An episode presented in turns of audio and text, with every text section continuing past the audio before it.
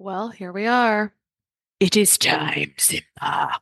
If you understand that reference, you might be about the age where we should be working together. It's possible. But it is now one of three times a year that I'm accepting clients for my freedom framework, overcoming food sensitivities and increasing energy without unnecessary restriction. My goal for my one on one clients is to take them through frameworks and explore tools for achieving 50, 80, 90% of their goals in just a few months and show them how to continue to heal on their own so they don't need me anymore. Honestly, I think we're doing great one on one work here, helping women that would otherwise be falling through the cracks, thinking that they're just aging, that they're just moms, that they just and it may be true that they just have stress when really those stress hormones and their other core systems just really need some serious support and some serious love to serve them for years to come without symptoms. So, if you'd like to clear inflammation, eczema, food sensitivities, or improve energy and brain clarity, I'd love to chat with you. You can book a call with me at christabiegler.com forward slash FSS, christabiegler.com forward slash FSS, and that link will be in the show notes.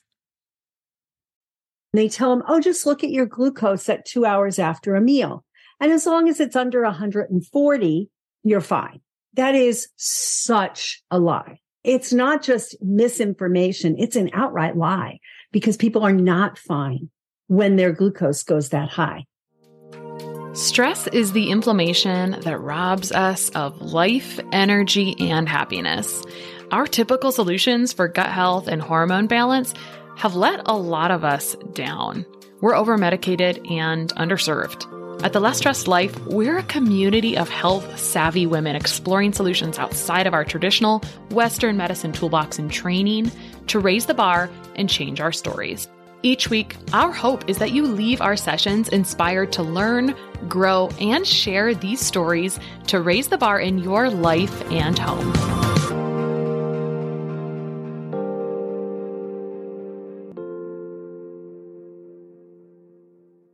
Right, today I have Dr. Ritamarie Loscalzo, the founder of the Institute of Nutritional Endocrinology. She's passionately committed to transforming our current broken, disease focused system into a true healthcare system where every practitioner is skilled at finding the root cause of health challenges and uses the wisdom of nature combined with modern scientific research to restore balance. I thought that was so beautifully written. I did not want to skip over that. Dr. Ritamarie is a licensed doctor of chiropractic with certifications in acupuncture, nutrition, herbal medicine, and HeartMath specializing in digestion, thyroid, thyroid, adrenal, and insulin imbalances. She's also a master at using palate pleasing whole fresh food as medicine and is the best selling author, speaker, and internationally recognized nutrition and functional health authority with 30 years of clinical experience. Her podcast, Reinvent Healthcare, provides health and wellness practitioners around the globe to be part of the movement to provide root cause care to people in need. I'm so excited to have you talk about blood sugar and endocrinology and metabolic dysfunction today. Thank awesome. you so much for coming. I'm excited to be here. My favorite topics to talk about, and we could go on for days if we wanted to. Cool. Well, I'd love to hear where your story fit into this because that is often how we start to decide what we're really into. Maybe it's in practice, maybe there's a personal piece of the story. But you started in chiropractic and then added acupuncture. Maybe it was reverse order, whatever, right? So tell me how you landed in really specializing in endocrinology, which is a real necessary area. A real necessary area. Yeah, actually, I started with the interest in nutrition, decided chiropractic was going to be the avenue for getting in front of people to become primary care.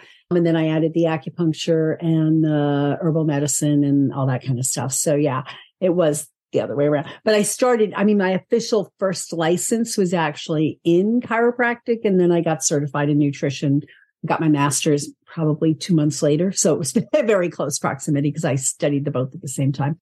How did I get into this? So I was sick. It was my, I was in my twenties. I went from doctor to doctor to try to figure out why I had brain fog all the time, why I needed 10 cups of coffee. Not, I didn't like coffee, but I scrapped that, but 10 cups of tea, black tea or Pepsi to keep me going. And I had sinus issues and headaches and I had all these health issues. And I'm in my 20s and nobody's able to help. They're like, oh, just take this, take that, take that. And I was on a whole bunch of medications, tried a whole lot of stuff and nobody could help. And I don't even know how I got I figured, well, I, hypoglycemia was one of those things. I had no idea then that it was an endocrine disorder, but yeah, I was looking and looking and looking. And one day in the gastroenterologist's office, I said, well, could it be my diet? Cause it's pretty bad. And they went, oh, no, no, diet doesn't have anything to do with health. So I said, yeah, right. And I went out to prove them wrong because I'm a rebel at the heart. And I went out and I just started researching. Unfortunately, not in today's day and age. So there were no, was no internet and summits and podcasts that I could review on. I had to go to the library and the bookstores and figure it out. And long story short, I figured out that, you know, everything had this underpinning of toxicity and hormonal imbalance. And so I was able to change my diet, change my lifestyle, start to meditate, learned all these different techniques and turned my health completely 100% around within several months. Were you um, already months. in college at that time? And did that change? I'd already graduated college. I had okay. a master. No, I didn't have my master's yet, or did I? Yeah, I did. I had a master's degree in computer science at that point. Mm. I was working for a computer company.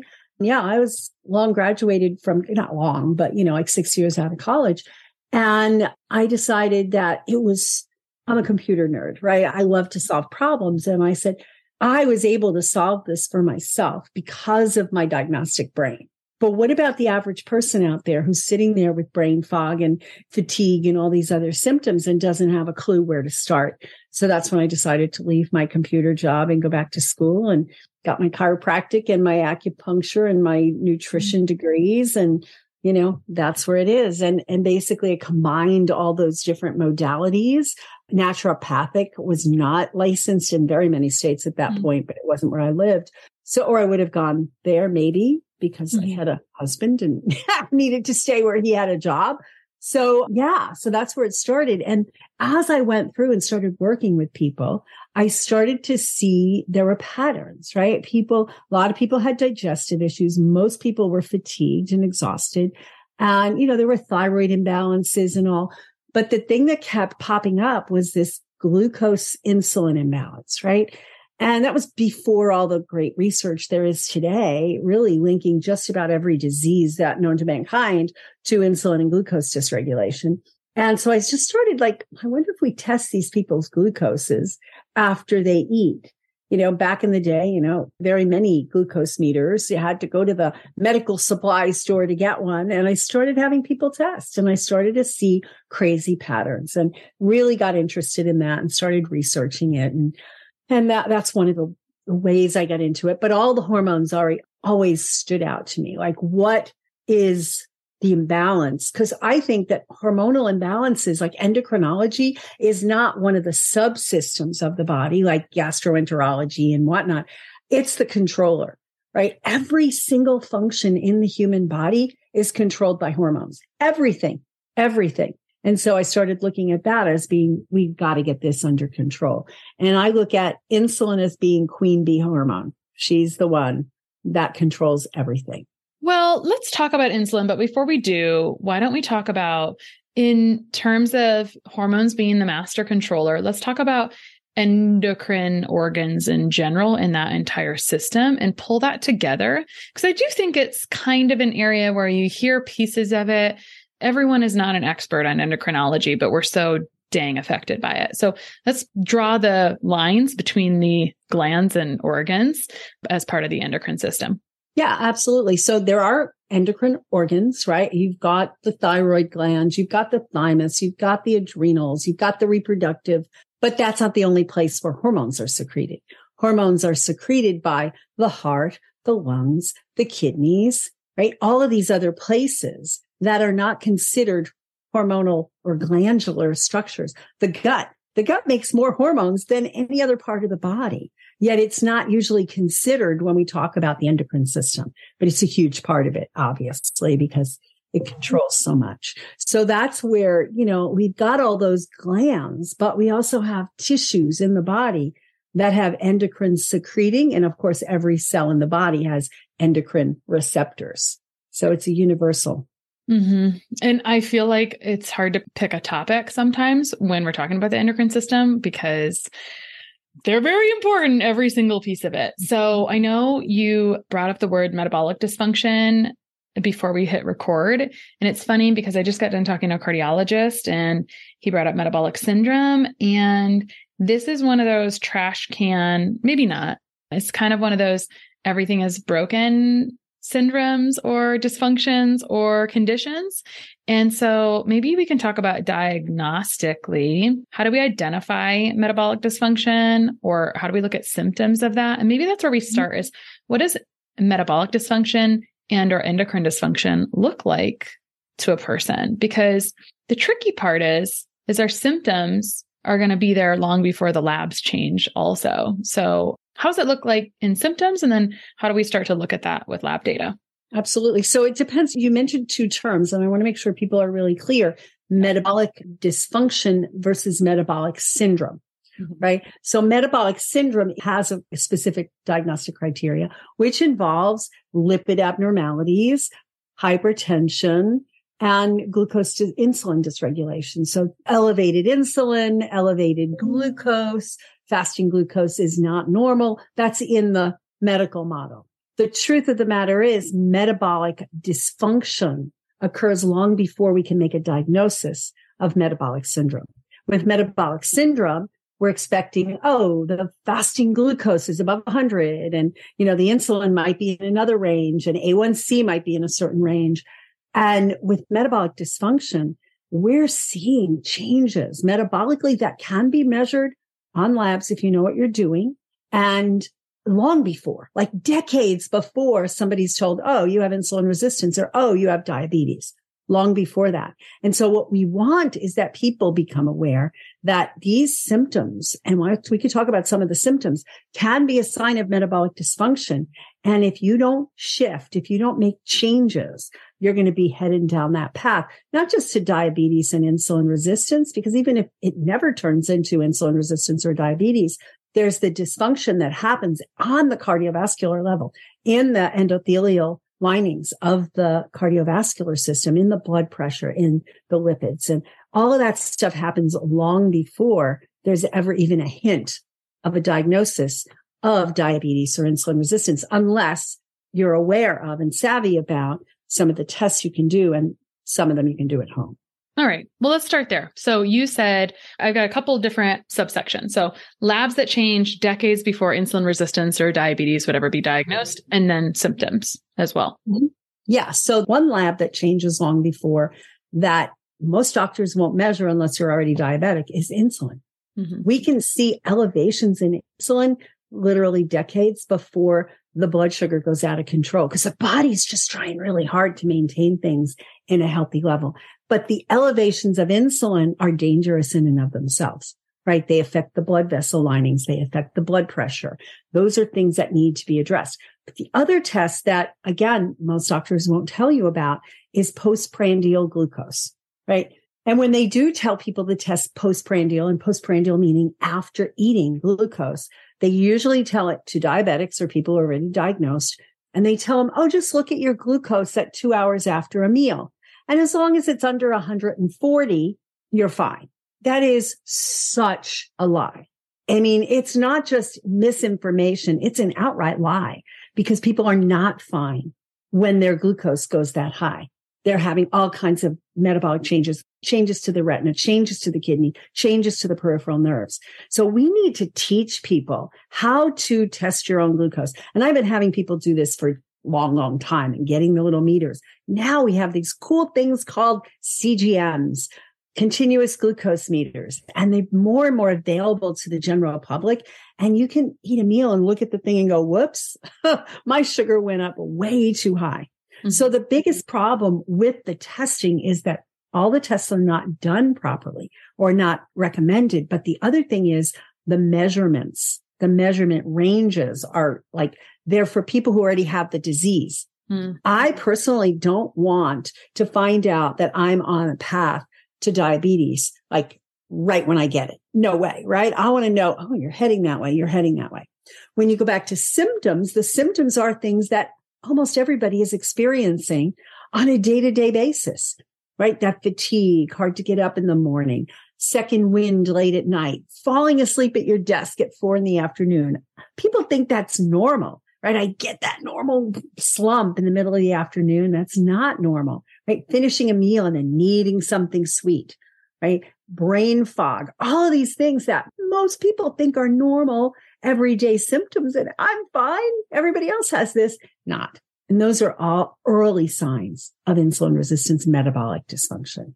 All right, cool. So you're right. So many people have those things, even though they were very specific.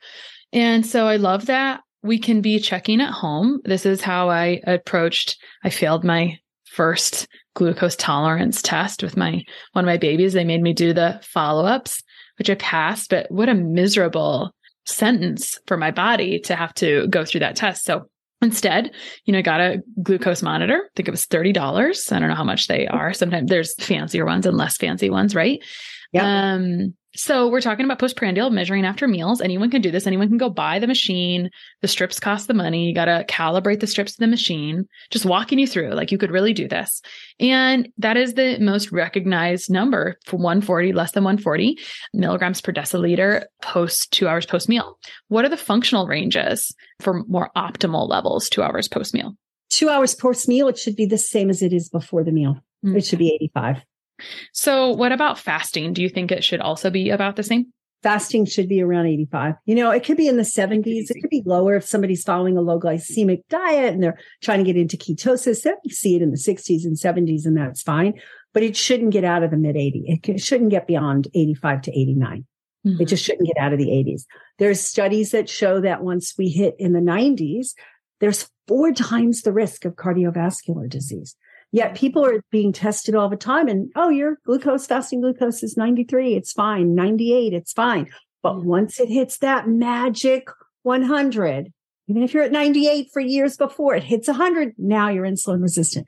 That's the fallacy in medicine of diagnoses, right? You're fine, you're fine, you're fine, you're fine, you're dead, right? Mm-hmm. Or you're fine, you're fine, you're fine, you're fine, you're very sick and in the hospital. And we're looking at gradients, right? From a functional perspective, we want to know the gradients. Where are you heading? And so what most doctors don't do, there are some that do, is track people over time. What's happening to these numbers? Oh, you're still in the normal range, but huh, you keep getting a little higher, a little higher, a little higher. Do we want to wait until you're sick? Or do we want to address that and find out what's causing that before you get sick? That's the medicine of the future. So I want to talk about everything that we can do with this. And I want to talk a little bit about hypoglycemia. But before we do, I want to go back to the other marker that you said that is usually not drawn. This is something you'd ask your provider for, which is insulin. But then there's the normal range, which we're basing. Typically those ranges are adjusted like every handful of months by the current population, which is not good. These numbers keep getting worse and worse the longer you've been in practice, right? So what is what do you think the range or the number or the threshold for appropriate insulin should be? It should be ideally between two and five, no higher than five, fasting.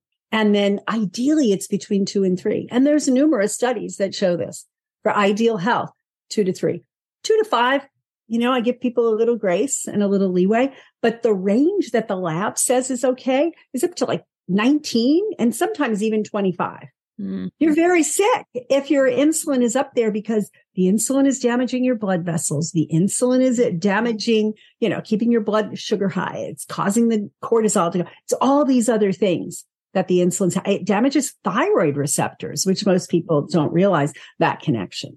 Mm-hmm. Totally. Okay. Let's talk about what people do with it. Let's say that because we can talk about diet, but we can talk about much more than diet and other things in lifestyle. And I actually want to talk about things before we get into like all the things we can do. Let's just abstractly about what affects blood sugar besides diet. Is there, when you're monitoring trends, do you see anything with menstrual cycles? Certainly exercise, but what are some of the other things that happen in life that affect blood sugar? Stress is a biggie.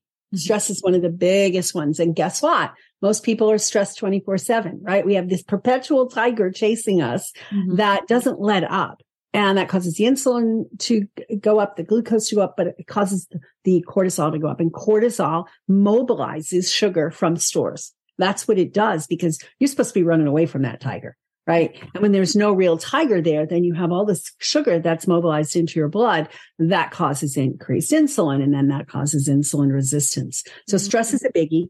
Sleep, sleep is huge. They've done studies where they've taken people who were quote unquote normal and deprived them of sleep for a couple of days in a row and then gone back and look and now they're pre-diabetic. Yeah. I talked about that study on another podcast.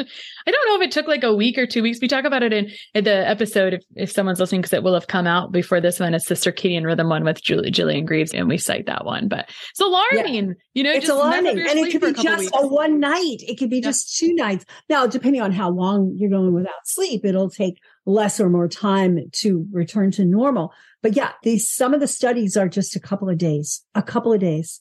Certainly the longer ones are going to have more persistent insulin resistance. Mm-hmm. What else? So here's the thing timing of meals, right?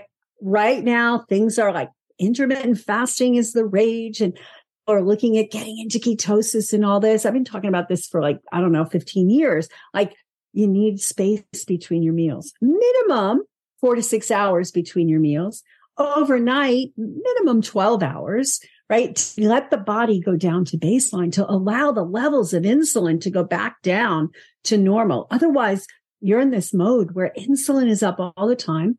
Insulin is a fat storage hormone and it puts the brakes on fat burning. So there are so many people who are doing the 1200 calorie a day diets and saying, why can't I lose weight? Why can't I lose weight? Well, it's the balance. It's the frequency of eating. It's what they're eating. It's the lack of sleep and the stress and the other things that create this problem with elevated insulin all day long. And the old school stuff where they'd say, Oh, grazing is the best thing. Eat mm-hmm. four to six meals a day. That way you can keep your blood sugar steady. Yeah. You keep your blood sugar steady. You keep your insulin elevated and you turn off fat burning. Mm-hmm. Nobody really likes when fat burning gets turned off, unless mm-hmm. you're super skinny and high metabolic rate and you need that. Mm-hmm. I have questions about that. And I'm going to save them for any caveats around that when we get into hypoglycemia and other things. But before we do, things that affecting blood sugar besides diet, we have stress because stress increases cortisol, mobilizes sugar from stores. So on the same note, drinking coffee all day long could do that, right? Yeah. yeah. Yeah, um, absolutely. How many and people are doing that, right? They because they're so tired mm-hmm. right? Because of this metabolic dysfunction, they're exhausted and they're just trying to stay awake. Mm-hmm. Totally, totally. Anything to say about alcohol? And then also like those special times of life, like pregnancy, blood sugar will vary a bit as well. So I want to talk about those markers. Yeah. So alcohol, I don't have a popular opinion about alcohol. And I know a lot of people are, oh, it's organic wine. It's just, and there are studies that show some benefits to small amounts of alcohol, wine in particular, because of the resveratrol and the other antioxidants. But it's damaging the lining of your digestive tract, which means that you don't get to absorb your nutrients as well. It damages liver cells. It damages brain cells, right? I'm a get rid of the alcohol. You want to have a sip of champagne at your kid's wedding? Go for it, but not on a regular basis. I am not a fan of drinking alcohol on a daily basis. People are using it to relax. But mm. what about relaxation techniques that are not double edged swords? Right? That's where I think we need to look at, right? Yeah, there's some positive benefits to alcohol, but there's a lot of negative. Meditation doesn't have any negative downsides, right? Relaxation, breathing, yoga, things like that, that get you out of that stress state in a much more effective way. Plus, mm-hmm. it's all those empty calories. Plus, alcohol contributes to insulin resistance and fatty liver. Yeah, I don't see any positive things about it.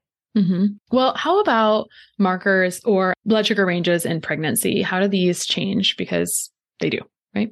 Well, they do. Yeah. A lot of things change in pregnancy, mm-hmm. right? If you have a subclinical thyroid problem, it becomes a clinical thyroid problem in pregnancy, right? Yeah. And so there's a lot, the body's trying to grow a baby. We need more calories, obviously, to grow a baby, but we don't need more sugar. We don't need more starches. We don't need more things that are elevating insulin.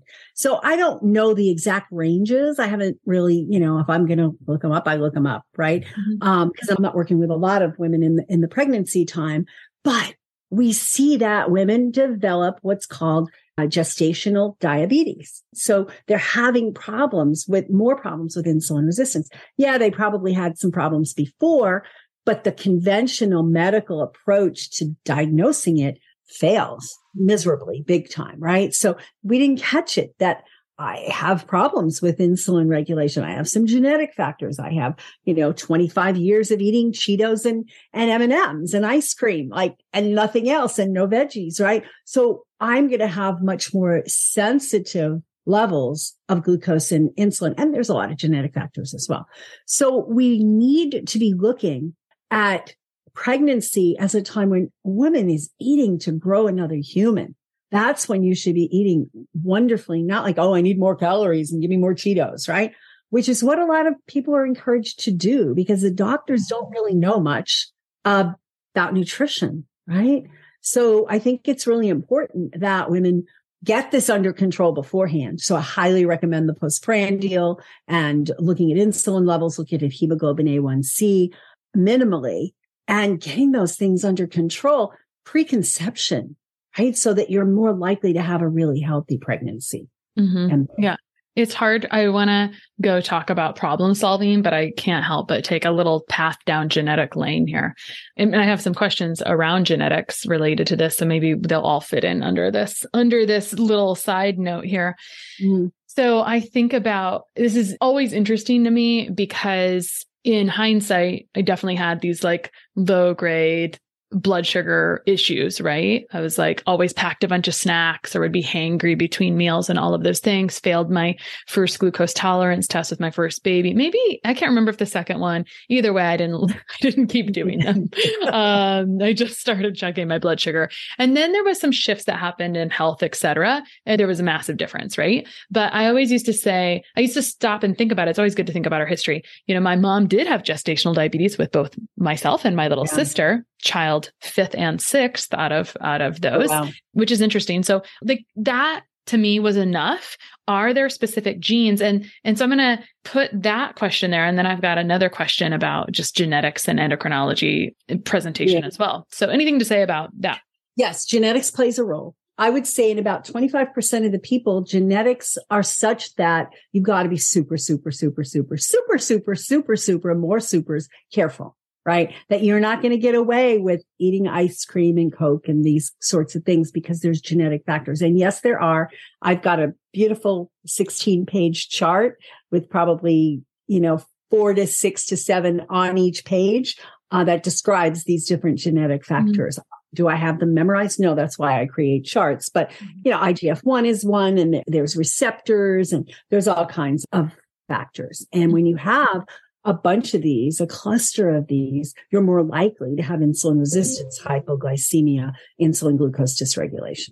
Mm-hmm. So this brings me to another semi genetic question. So I'll throw it here. This is really a listener question that was she said the first question i always get asked from doctors is does anyone else in your family have thyroid disease type 1 diabetes etc and she said i recently said no until my daughter was diagnosed with type 1 diabetes a couple of years ago and i was diagnosed with hashimoto's hypothyroidism in 2021 does that make you think about anything in particular from a genetic standpoint i mean there's so much you know i like to think about like you're kind of so much when you're a woman, you get the genetics from your grandmother, right? Because the eggs of the mother in her womb, right? So there's just right. so many things that are not really in your control, but it's in, yeah. you know, and like maybe you're the beginning of these, but it's what do you think about this situation? Yeah. So there's the genetic factors and what you said about the grandmother. There's also the epigenetics and mm. epigenetics we find are passed generationally. It's not just like, oh, it's what you do during your life. Epigenetics is the modification and the, whether certain genes are being expressed or not, but that's controlled by your diet, your lifestyle and all the other factors. And if you're someone who has a bunch of stuff that you've epigenetically I don't want to cause cause because I don't want to use it as blame, but mm. you've created because of exposure to glyphosates, exposure to mold, exposure to this, bad food choices, stress, etc., then that can be passed on not just to your children, but to their children.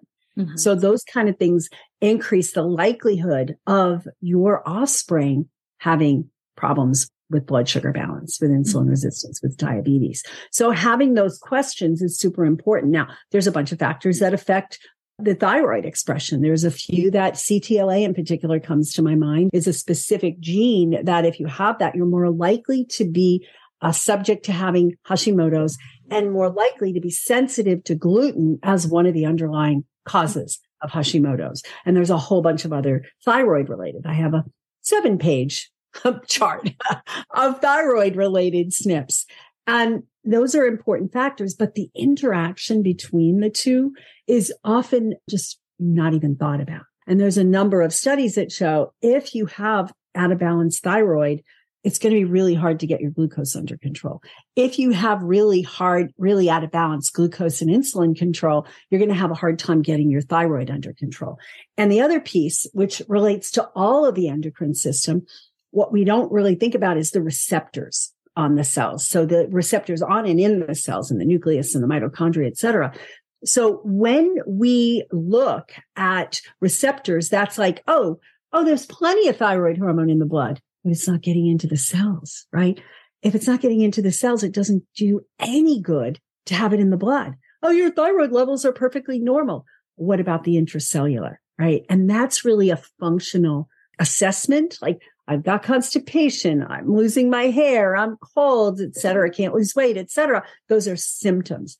But what happens is insulin, excess insulin can cause receptor resistance for insulin, but it can also be related to receptor resistance for thyroid, for estrogen, for progesterone, for a number of other hormones. And people don't even think about that. I did a whole like full day workshop a few years back for health practitioners on resistance, hormone resistance.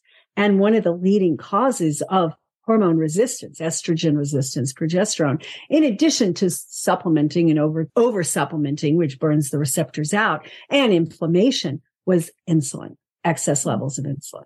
Mm. So it's not a good idea to go get your insulin tested and the doctor says, Oh, it's 15. It's fine.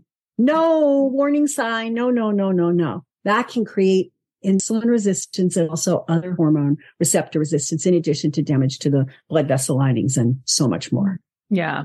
Well, you said something a little ways back that makes so much sense. Something that really annoyed me in the last like handful of years was those subclinical thyroid symptoms not showing up on blood work, right? But it's like, really, this is an issue. So it's circulating in the blood, but not getting into the cell. There's receptor sites and there's lots of cofactors that make that possible, right? B1, B2. Lots of things, right? There's a lot of nutrients, selenium and all, but there's the, there's a few mechanisms. I can just throw out a few of them, but there's a, sure. it's intricate, but we've got the thyroid, which makes the thyroid hormone, and then it gets bound to a protein and then bound to the protein, it circulates. And then when we're ready to activate it, the protein has to unbind.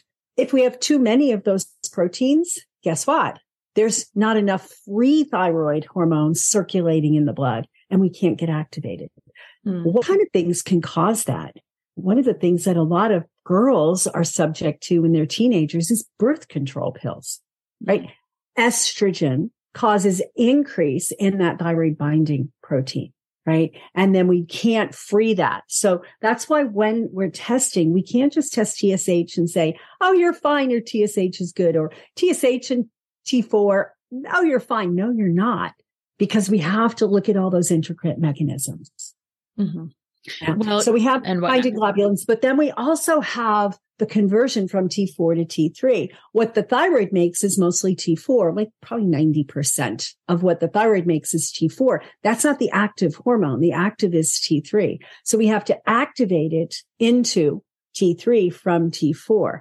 And things get in the way of that, like specific nutrients. You mentioned a few, selenium, gut imbalance, liver imbalance, all of these things can affect that conversion from T4 to T3. But the other thing that can affect it, we talked about earlier, is stress. Mm-hmm. When the body is feeling like unsafe, mm-hmm. it's like, no way, we're not going to upregulate your metabolism. So we have another hormone, which most doctors won't test, reverse T3. Mm-hmm. And so the body will turn on the brakes and say, nope, nope, nope. And what well meaning, but poorly educated, maybe doctors will do oftentimes is say, Oh, the T3 is low. Let's supplement with T3. Mm-hmm. And that's overriding the body's intelligence to slow things down, to turn on the brakes, because it could be a, an infection somewhere, right? It could be some sort of foci of, of inflammation somewhere. Any number of things that can affect the conversion from T4 to T3 and thus increase the reverse T3. And here's the thing that most doctors don't know. I mean, we're getting really geeky with the, the labs, but is that they'll look and go, Oh, your T3 is in the range. Your reverse T3 is in the range. So therefore you're fine. No, it's the ratio between the two, right? And we have to have a ratio of at least 20 to one for T3 to reverse T3. It's mm-hmm.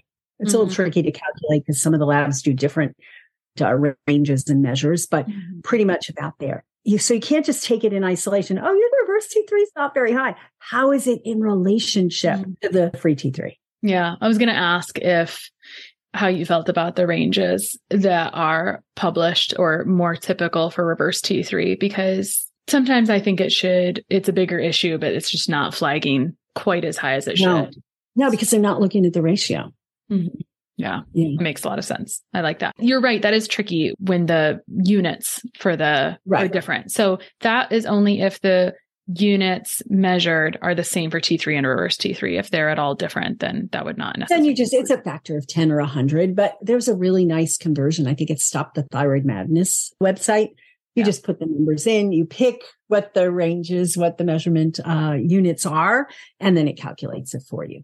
I don't cool. like to do the math, so I just cool. I stick it in the formula. Yeah. All right, cool. So we've talked about some reasons that blood work looks good, but people don't always feel good from a thyroid mm-hmm. perspective or symptom profile because of binding globulins and then conversion of T4 to T3. Anything else? Receptors. The receptors. That's the most often overlooked. Which piece. get burned by insulin. Like they get burned by insulin. They get burned by thyroid supplementation, right? So when we oversupp, oh, your TSH is high, therefore we need to supplement T4. Maybe making plenty of T4, you can't get it into the cells and, and it floods the cells and it can damage them. Inflammation, excess cytokines, which we're seeing a lot of that inflammation. Elevated homocysteine actually affects the thyroid receptors. Low vitamin A affects the thyroid receptors. So there's all these other factors that we have to look at. We have to look at comprehensively. How's the nutrient status? How's the inflammatory status? How stress? All of those things play in to whether you're going to have good proper thyroid function. And the the sad part is that a lot of folks go to the doctor with a clearly defined set of symptoms that looks like thyroid. And they're told, oh, your thyroid's fine. Here, take some Prozac for your depression, take some, some stuff for your whatever laxative for your constipation, et cetera, et cetera. Right. Drink more coffee to keep you awake that sort of thing, right? And if it looks like a thyroid problem and it smells like a thyroid problem and it tastes like a thyroid problem, it's a thyroid problem, but it's a cellular level thyroid problem. And they're not thinking about that. They didn't learn that in medical school. I don't blame them. You know, you didn't learn it. But when you start to see so many people who are not getting well on the conventional treatment, or they get better for a time and then they plateau and then they start to go downhill personally, I'm a geek. So I like the science. So I dig in like what really is going on here? What are some of the other factors? Yeah. Thanks for going through those because it's a really big topic. And I always think that it takes a bit of effort and some nuance. Like there's a lot of possibilities to love on that thyroid. And because yeah. stress is such a big piece of it, you're going to be loving on the thyroid for a while or for a long time. Yes. don't stop loving on it. Is is no, thing. no, no, no, and don't give up because you tried this supplement or that. You tried, you know, X Y Z company's thyroid supplement and it didn't mm-hmm. work. Totally. It didn't work because that didn't address your imbalances. Mm-hmm. What are your imbalances? And then we haven't even talked about Hashimoto's, right? About the the autoimmune, which most doctors are trained in medical school that even if there's antibodies, there's nothing you can do about it. Just give them T4. So why bother testing? Hmm. Whereas when we look at autoimmune conditions, which are, by the way, reversible, at least, you know, I've seen them be reversed. Then we have a specific set of stressors that we have to look at on the body. How's the gut? Is there leaky gut? How's the microbiome? Our food sensitivity is an issue. And with thyroid, most of the time, at least in my experience over the last 30 some years, is gluten is a big problem. Mm-hmm. Right. And so we have to look at it. How's the stomach acid? If the person's not making enough stomach acid and they can't digest their proteins, they can't digest their minerals, right? There's so many factors that we have to play in. And if we identify that there's a thyroid autoimmune condition, we have to treat it as an autoimmune condition, right? Not a deficiency of T4. Mm-hmm. Yeah. Thank you for talking about that. And it brings us right back to insulin and helping improve those elevated insulin markers because insulin is a piece of damaging these receptors, endothelial lining, et cetera. So we talked about appropriate ranges of insulin. That's a easy, simple enough lab that can be drawn. When it Yep. is elevated, when it's above five, what are some of the action steps? And we did talk about it a little bit with like talking about things about blood sugar besides diet, but what are some of the possible action steps for elevated insulin?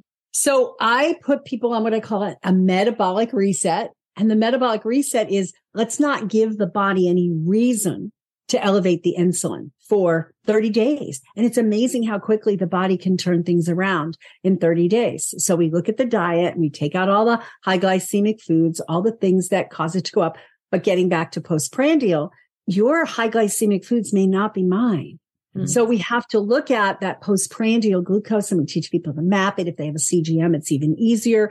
And we take out all the foods. I'm very strict about this unless they're already diabetic and then we adjust the ranges. But for the average person who's just trying to, you know, get this under control before it becomes diabetes, I say anything that raises your blood sugar above 110, it's out. Not two hours, it's at 110. I'm saying at peak because what happens with uh, glucose and insulin is we eat a meal and we're at baseline. So here's where your, your sugar is. And then what happens is it goes up after the meal, depending on what you eat. If you ate lettuce, it's going to go up a little bit. If you ate, you know, Cheerios, it's going to go up like this or, you know, Oreos or whatever. And then it comes back down. So the key things are how high does it go and how long does it take to come back down? And even if it's back down to 85 at two hour mark, but it goes up to 180 in between, you're causing damage to your system. So we have people remove those factors, whether they are stressors, whether it's the sleep factor, the food, whatever it is, and we help them to restore sensitivity to those receptors, the insulin receptors via some herbs and some nutrients and other things like that. I think the key takeaway is if receptors have been damaged, are they repairable? I have found with insulin, and I, you know, haven't worked with somebody who's been type 2 diabetic out of control with 500 blood sugar levels for decades. But in my experience, very quickly, they're repairable.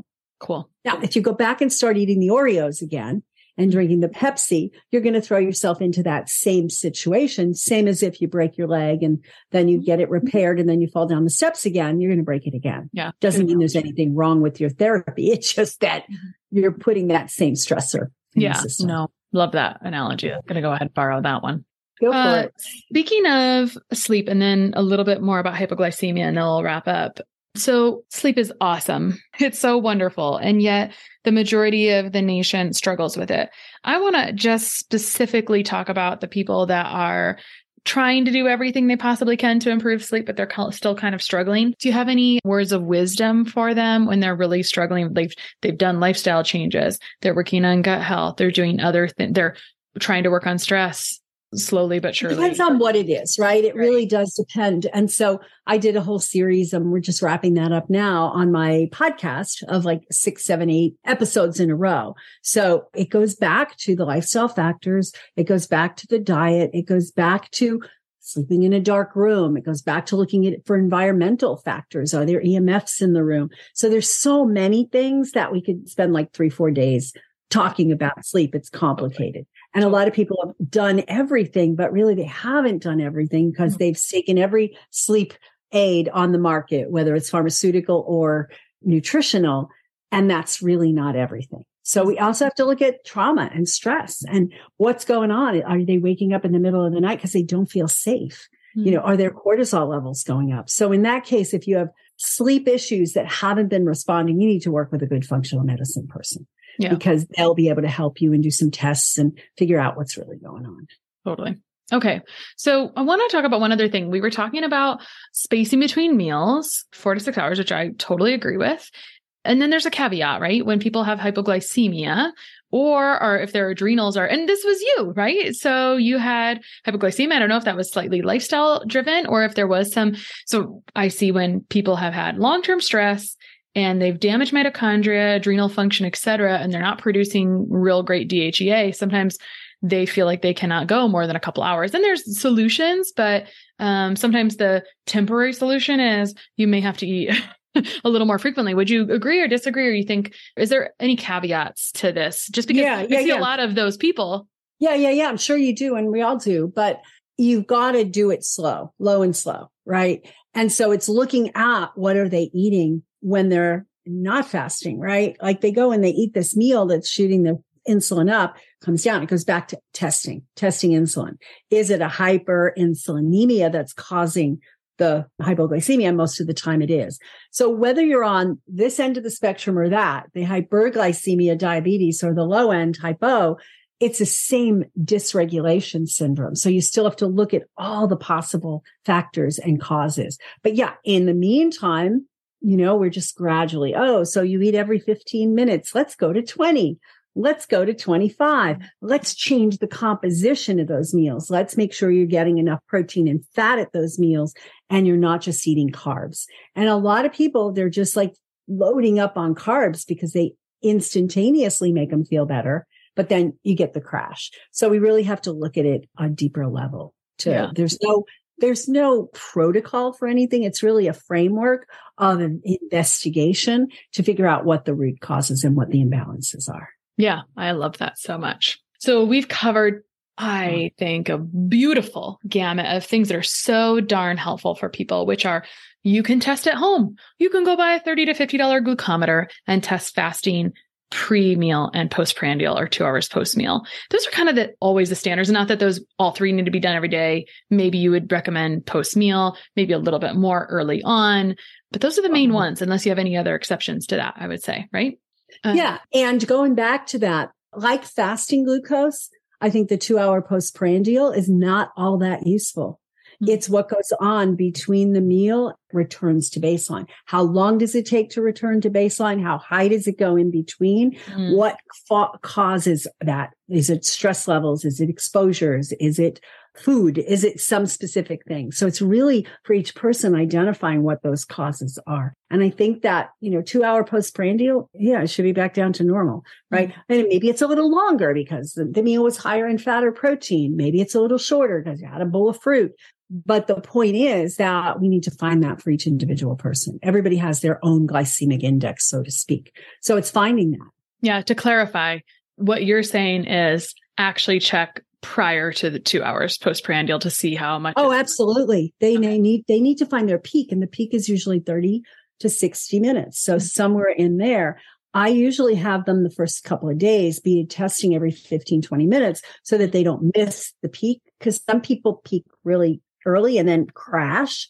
And then at two hours, they're like below baseline, you know? And if you're at three hours, if you're below baseline or two hours even, but most people, it, it takes a little longer, then that's a dysregulation. That's usually excess insulin. Mm-hmm. And we need to test yeah. insulin. That's the beauty of a CGM, which we didn't talk a ton about, but it's essentially looks like a quarter you stick on your arm. You maybe scan yep. your phone next to it. It'll tell you what it is and there's no needle pricking. So we talked exactly. about we talked about checking with a glucometer or a CGM if we're fancier, and those have become more accessible to the regular consumers now. They used to be more expensive. Mm-hmm. We talked about getting insulin checked and how the reference range should be between two and five, not 20. Um, right. talked about things that affect blood sugar besides diet. Talked a little bit about genetics. We talked you gave three very amazing points about why you can feel like you have thyroid symptoms, but it's not showing up in your blood work from binding to receptor sites to conversion gosh, there's so many good things here. And I really appreciate you going through all of this. I think endocrinology is just one of those areas that we could talk about for a long time. A long, long what do you want to leave people with today? Oh boy, there's so many things I could leave people with. Take charge of your health.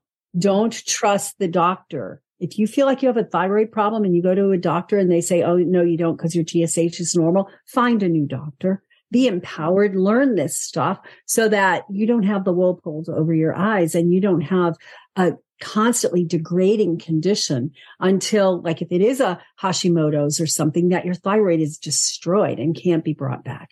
Mm-hmm. Like you have self-healing mechanisms within you. Let's empower those. Mm-hmm. Yeah. Dr. Ritamarie, where can people find you online? I am at drritamarie.com is my website. I am at Dr. Ritamarie on all the social media platforms, including YouTube. And if you're a health practitioner, go to INE Method, inemethod.com. And then we have all kinds of programs for training health and wellness practitioners to actually do this kind of care in their practices. Well, thank you so much for coming on today. It was a thank treat you. and I hope to have you again. I would be happy to. Thank you. Sharing and reviewing this podcast is the best way to help us succeed with our mission to help integrate the best of East and West and empower you to raise the bar on your health story. Just go to reviewthispodcast.com forward slash less stressed life. That's reviewthispodcast.com forward slash less stressed life, and you'll be taken directly to a page where you can insert your review and hit post.